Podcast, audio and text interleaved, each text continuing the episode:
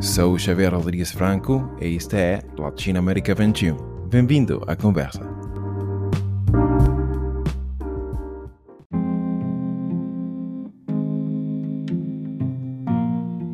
É importante que uh, nós tenhamos presentes que o sistema de justiça não está aí para servir juízes, não está aí para servir promotores, não está aí para servir advogados, mas está para servir o cidadão que quer ver o resultado dos processos. É claro que sempre tem que se trabalhar no marco dos direitos do acusado.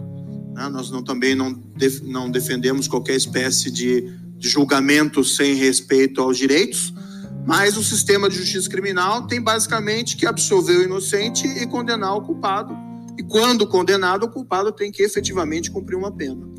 Política e justiça no Brasil, nos últimos anos, têm sido áreas da sociedade cada vez mais difíceis de distinguir. Isso constituiu uma séria ameaça para uma das maiores democracias da região, especialmente em termos do descrédito que os cidadãos têm, não só da sua classe dominante, mas também das instituições judiciais federais.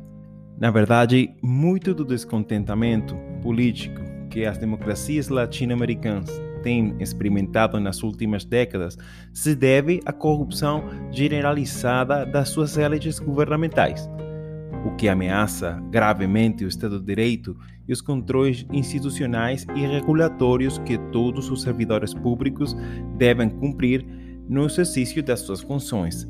Nesse sentido, a política não deve controlar a justiça, nem deve ser usada como mecanismo de ação política precisamente em alguns episódios da história contemporânea, essa fronteira entre essas áreas foram tão distorcidas como no Brasil nos últimos sete anos, como a Operação Lava Jato, uma operação judicial conduzida pela Polícia Federal do Brasil, que ao longo dos anos conseguiu apurar uma trama de corrupção governamental, incluindo empresas públicas como a Petrobras, bem como empresas de âmbito regional como a Odebrecht, conspiração com claras intenções político-eleitorais nos países da região.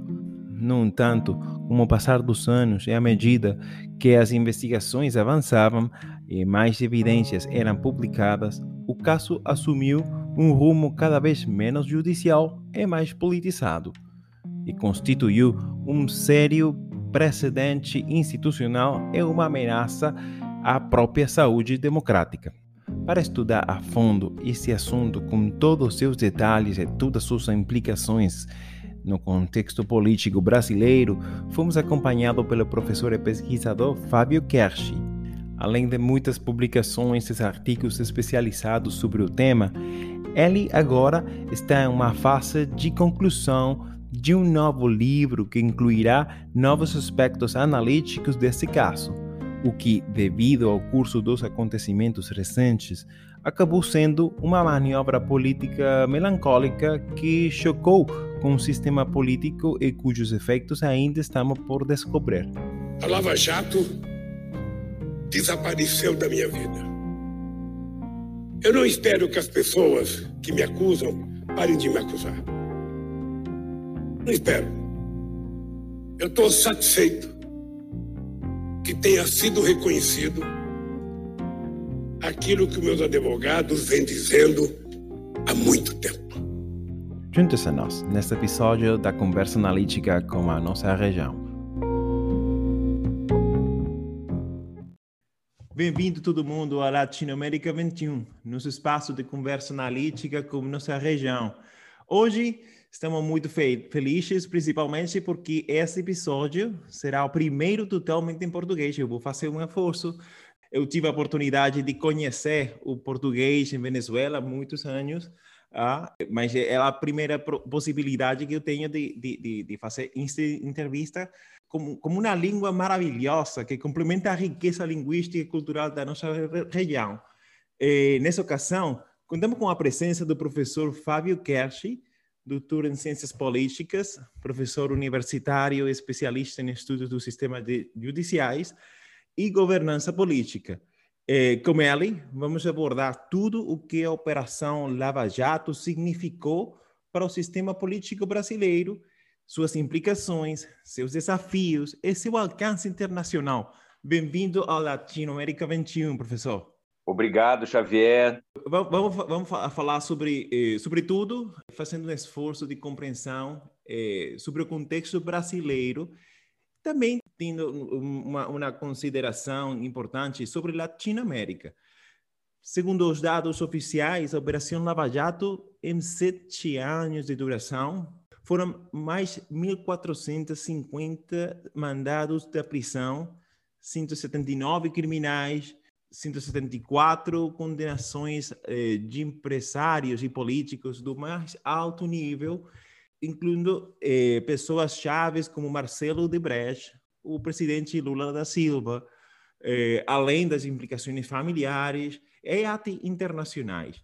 A primeira pergunta que, que, que nós temos eh, como, como latino-americanos, para uns, Operação Lava Jato é uma operação anticorrupção mais importante da história contemporânea, para outros, uma operação política articulada pela justiça. Como, como se entende esta contradição? Quais são os limites entre justiça e política nessa operação? É, Javier, é, é ótima a sua pergunta. Eu, eu diria que eu não, eu, eu talvez não faça parte nenhum dos dois lados. Teve uma parte da operação que realmente ela desmontou, né, um grupo que operava na Petrobras. E existiam alguns diretores dessa petroleira que, tudo indica, e, isso foi comprovado, estavam metidos em corrupção. Então, essa parte foi positiva, quer dizer, se desmontou um grupo dentro da Petrobras. Eu acho que o grande problema da Petrobras foi o passo seguinte, quando eles tentaram associar isso com a política, não legais, meios escusos para conseguir atingir o seu objetivo de atacar a política de uma maneira geral e especialmente o ex-presidente Lula, que pelas conversas reveladas agora era o grande alvo da, do, do, dos procuradores, dos fiscais, né? Eles eram o, o grande alvo. Então, eu acho que a gente pode dividir, talvez para entender melhor, a operação em dois momentos. Quando estava concentrado na Petrobras, eu acho que a operação fez um grande serviço para o país. O problema foi o passo seguinte: quando eles tentaram é, fazer essa associação da Petrobras com a política, eu acho que isso foi não foi positivo para o país. A, a Lava Jato teve um fim triste, um fim melancólico. E o, o que ela trouxe de benefício, eu acho que foi menor do que os custos políticos e econômicos que ela trouxe para o Brasil. Mas é importante ter eh, a consideração que, eh, sobretudo no contexto latino-americano, nós temos que ter, ter, em conta que a corrupção na política é uma coisa constante, né? é, é, é parte da, da, da, nossa história democrática. Tudo o que, o que significa a, reforma política, a reforma judicial, tem a, a consideração regional. Nesse caso, após a, a Operação Lava Jato, surge a Operação Vaza Jato. Eu, eu gostaria um, um pequeno comentário sobre isso, que basicamente é um jornalista americano chamado Glenn Greenwald filtra uhum. conversas entre o juiz Sérgio Moro, uma figura interessante, eu gostaria uma, uma, um, um breve comentário sobre ele, porque agora faz política, faz, faz política que não é legal, mas de, deixa uma, uma ideia de dúvida, né? É, no sistema no sistema judicial. Mas nesse vaza-jato, é, é uma filtração de conversações entre ele, procurador Deltan hum, é, Dallagnol. Dallagnol, entre outros, e que abre a possibilidade de manipulação de informações, alteração de, de processos judiciais e uhum. ataque ao devido processo na Operação Lava Jato. Em que consiste o Vaza Jato? O que se verifica nisso? Uh, isso poder, poderia afetar a credibilidade geral do sistema de justiça federal? Pode, pode sim, Javier. Vamos explicar para os seus ouvintes, então, o que, que foi a Vaza Jato. Um hacker conseguiu puxar, é, é, copiar, obter toda uma, é, a partir do telefone do chefe do, do, é, da Força-Tarefa, da Task Force, em Curitiba, as conversas dele com outros procuradores, né, outros fiscais, e com o juiz Sérgio Moro, que era o grande responsável pelos casos em Curitiba. Ele, ele forneceu, num primeiro momento, esse hacker, as informações para o The Intercept Brasil e para esse jornalista, o Glyn, que foi o mesmo que divulgou as informações do Snowden. O The Intercept fez 10 artigos, 10 matérias nos jornais, é, contando essa história, o que tinham de informações é, nessas conversas. Mas agora, a, a, a justiça tem todo esse material, todo, tudo que foi hackeado pelo hacker. E a defesa do presidente Lula pediu acesso a esse material e conseguiu, obteve acesso. No nosso sistema, Ministério Público e o juiz e a defesa, eles têm que estar equidistantes, distantes. O juiz não pode nem ser do lado dos fiscais, nem do lado da defesa. Ele tem que ouvir os argumentos ver as provas e tomar a decisão. O que, que essas gravações mostraram? Mostraram que o juiz Sérgio Moro ele estava próximo ao, a, aos acusadores, orientando os acusadores, trocando informações com acusadores, e isso, obviamente, desequilibrava a balança. A, a defesa não tinha o mesmo acesso ao juiz. Se desconfiava que o juiz Sérgio Moro não era imparcial como o nosso processo judicial, o nosso processo é, jurídico, a nossa democracia exige. Por quê? Qual era o grande objetivo? Ficar claro na Vaza Jato.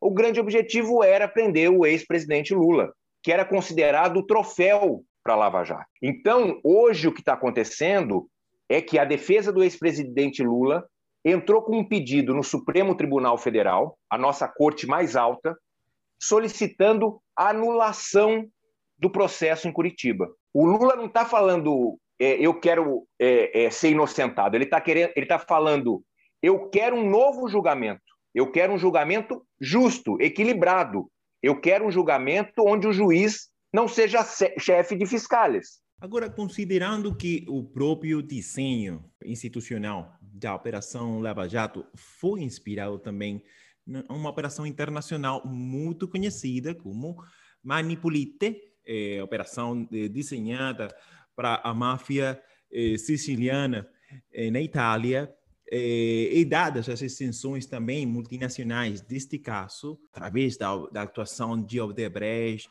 em eleições, implicação também comprovada processos eleitorais de outros países, Peru, Argentina, República Dominicana, Venezuela, Tendo isso como contexto, dadas essas extensões multinacionais, quais aspectos de coordenação você, coordenação judicial, você destacaria na América Latina nessa operação? O que pode você nos dizer eh, sobre a transnacionalização da justiça e que lições ela, ela deixa para nossa realidade no contexto latino-americano? Olha, eu acho que a grande lição pelo, no Brasil, e eu acho que ela pode ser entendida em outros países, é que muito poder sem controle democrático não é bom. O que aconteceu no Brasil foi exatamente isso. O Brasil, por uma série de decisões que vem desde a Constituição Democrática de 1988, decidiu dar muita independência para os procuradores, para os fiscais e para o judiciário. Mas também tem um lado ruim disso porque eles têm muito poder e, e não têm controle. Inclusive em relação à cooperação internacional, Javier, muito, hoje se sabe que muitas das cooperações internacionais dos fiscais foram é, cooperações que não eram legais. Por quê? Porque pela nossa legislação, a, a cooperação internacional tem que passar pelo governo, pelo Ministério da Justiça. E os procuradores estabeleciam vínculos com é, outros fiscais no mundo, na Europa, na América Latina, etc., sem passar pelo Ministério da Justiça. A questão, um grande aprendizado, Javier, é que nenhum fim, nenhum objetivo justifica meios ilegais. Num julgamento Totalmente. justo, numa democracia, os meios são tão importantes quanto os fins. E o que está se revelando e eu diria infelizmente, Porque é óbvio que ninguém é a favor da corrupção, todo mundo quer combater, mas você não pode, para combater a corrupção, lançar mão de instrumentos talvez mais ilegais do que o que você está buscando combater.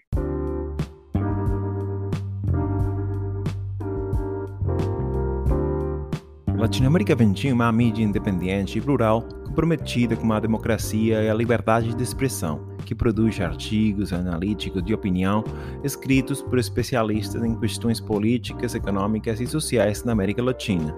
Nossa rede é formada por mais de 150 colaboradores de mais de 20 países de diversas disciplinas. O conteúdo da Latinoamérica 21 é publicado em espanhol, português e inglês e chegam a uma rede que inclui 16 dos principais jornais da região. Agora, falando de opinião pública, dinâmica política, 2020, na América Latina, a média regional é 43% de credibilidade no sistema de justiça. Agora, Brasil é 38%, é de baixo na média. Em janeiro deste ano, 2021, a Transparência Internacional apresentou seu relatório anual sobre percepção de corrupção. É interessante, porque é, estamos falando de uma operação importante, é, como você diz, uma operação necessária anticorrupção. É importante que é, o sistema judicial seja também anticorrupção a percepção popular de justiça não é muito positiva no Brasil. Certamente, justiça não é um ato de popularidade, mas considerando que a corrupção é um problema persistente na opinião pública e na na política latino-americana, o que deve continuar a ser feito, o que precisa ser mudado a partir dessa operação? Eu acho que um aprendizado é que combater a corrupção não se resume a um problema da justiça.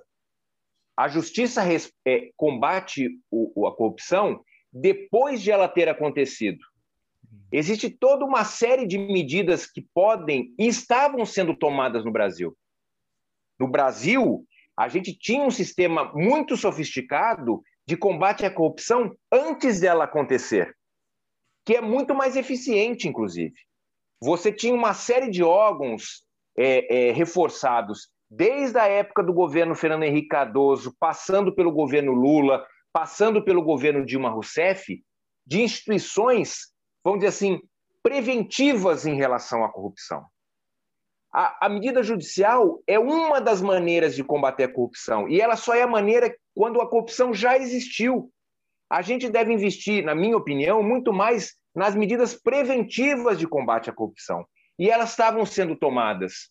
O problema é que quando entrou a Lava Jato e sua associação com, os, com a imprensa, que é, é, foi alimentando a opinião pública com essa sensação de que é corrupção, só se falava disso, se fez uma cortina, cortina de fumaça. Vocês têm essa expressão em espanhol, né? É, disfarçando, escondendo os reais problemas brasileiros, e as medidas que o Brasil já tomava em relação ao combate da corrupção.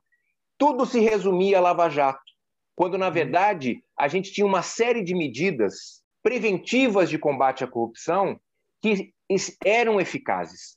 E a gente mostra que corrupção, é, a gente pega a Datafolha, a Datafolha é o principal instituto de é, pesquisa de opinião no Brasil. E, e esse Datafolha faz uma pesquisa há muitos anos e ele pergunta para os brasileiros o seguinte: qual o maior problema do Brasil?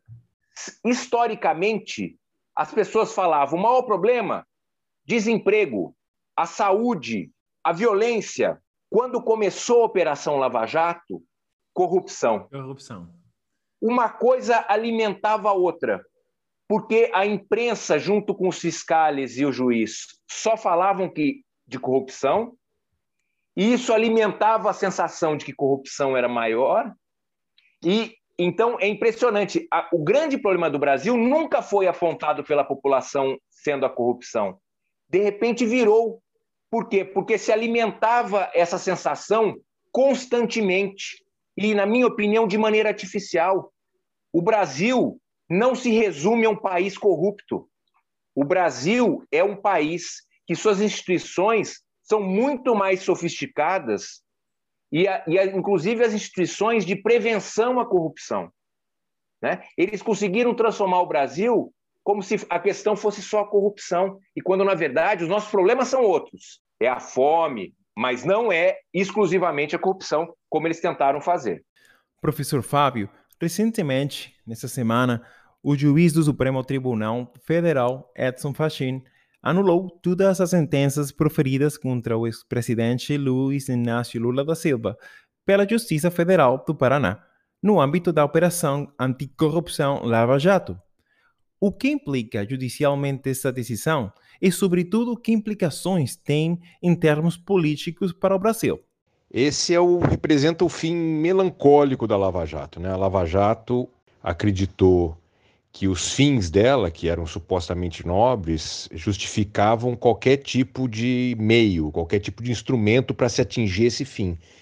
E o que se está é, vendo agora é que, mesmo o combate à corrupção, não pode ser a qualquer preço. Você precisa respeitar as regras, precisa respeitar a lei, é, todo mundo tem direito a um julgamento justo. E o que se viu, o que está se demonstrando agora, é que isso não aconteceu. Essa decisão repara parcialmente uma injustiça que se cometeu. O ex-presidente Lula foi julgado por um tribunal é, viciado, um tribunal que já tinha o condenado antes mesmo de começar o, julgamento. Então, isso repara parcialmente a questão. Não foi o, o ministro que tomou essa decisão, o ministro do, da Suprema Corte Brasileira, até não tomou a decisão por uma questão de justiça. Na verdade, é um ministro é, é apontado como apoiador da Lava Jato.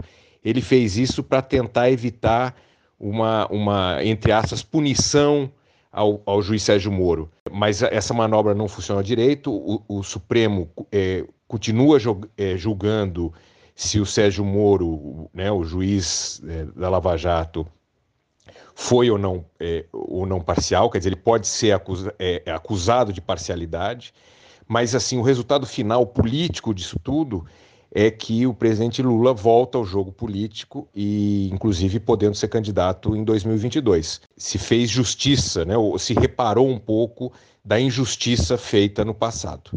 É, mas o fim da, da Lava Jato realmente vai se transformando a cada dia que passa, a cada informação revelada, como um, um, é um fim muito triste, um fim melancólico, né, uma operação que foi quase uma unanimidade durante tantos anos no Brasil.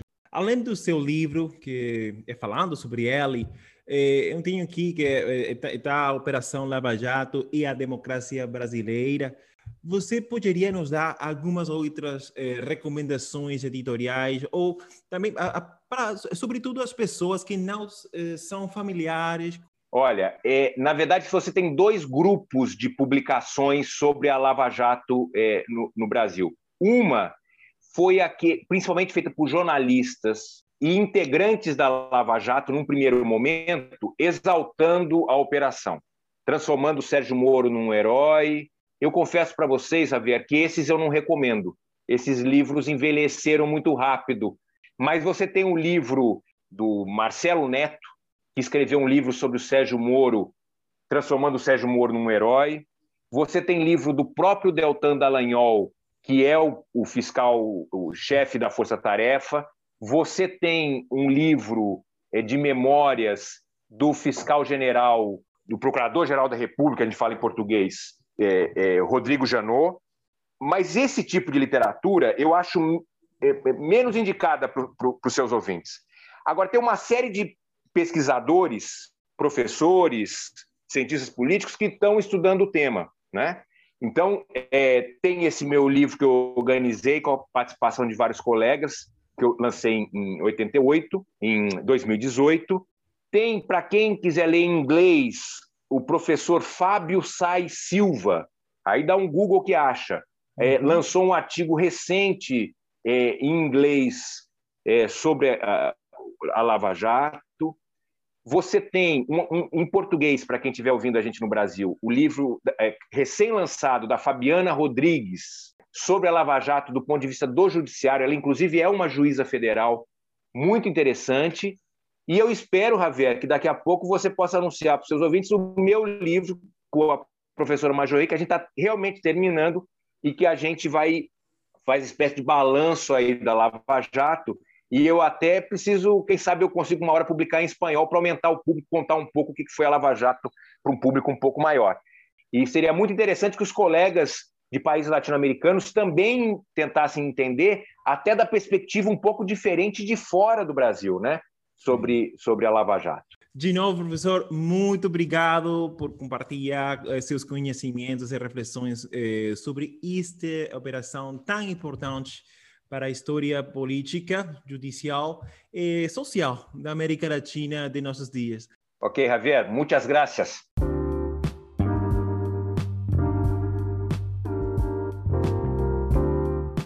Para ficar atualizado de tudo que publicamos na Latinoamérica 21, você pode nos seguir em nossos contas no Twitter, Facebook e Instagram. Também pode subscrever a nosso boletim informativo para que todos os domingos chegue ao seu e-mail um resumo semanal com todos os artigos publicados na latinoamerica21.com. Siga-nos e faça parte de nossa crescente comunidade.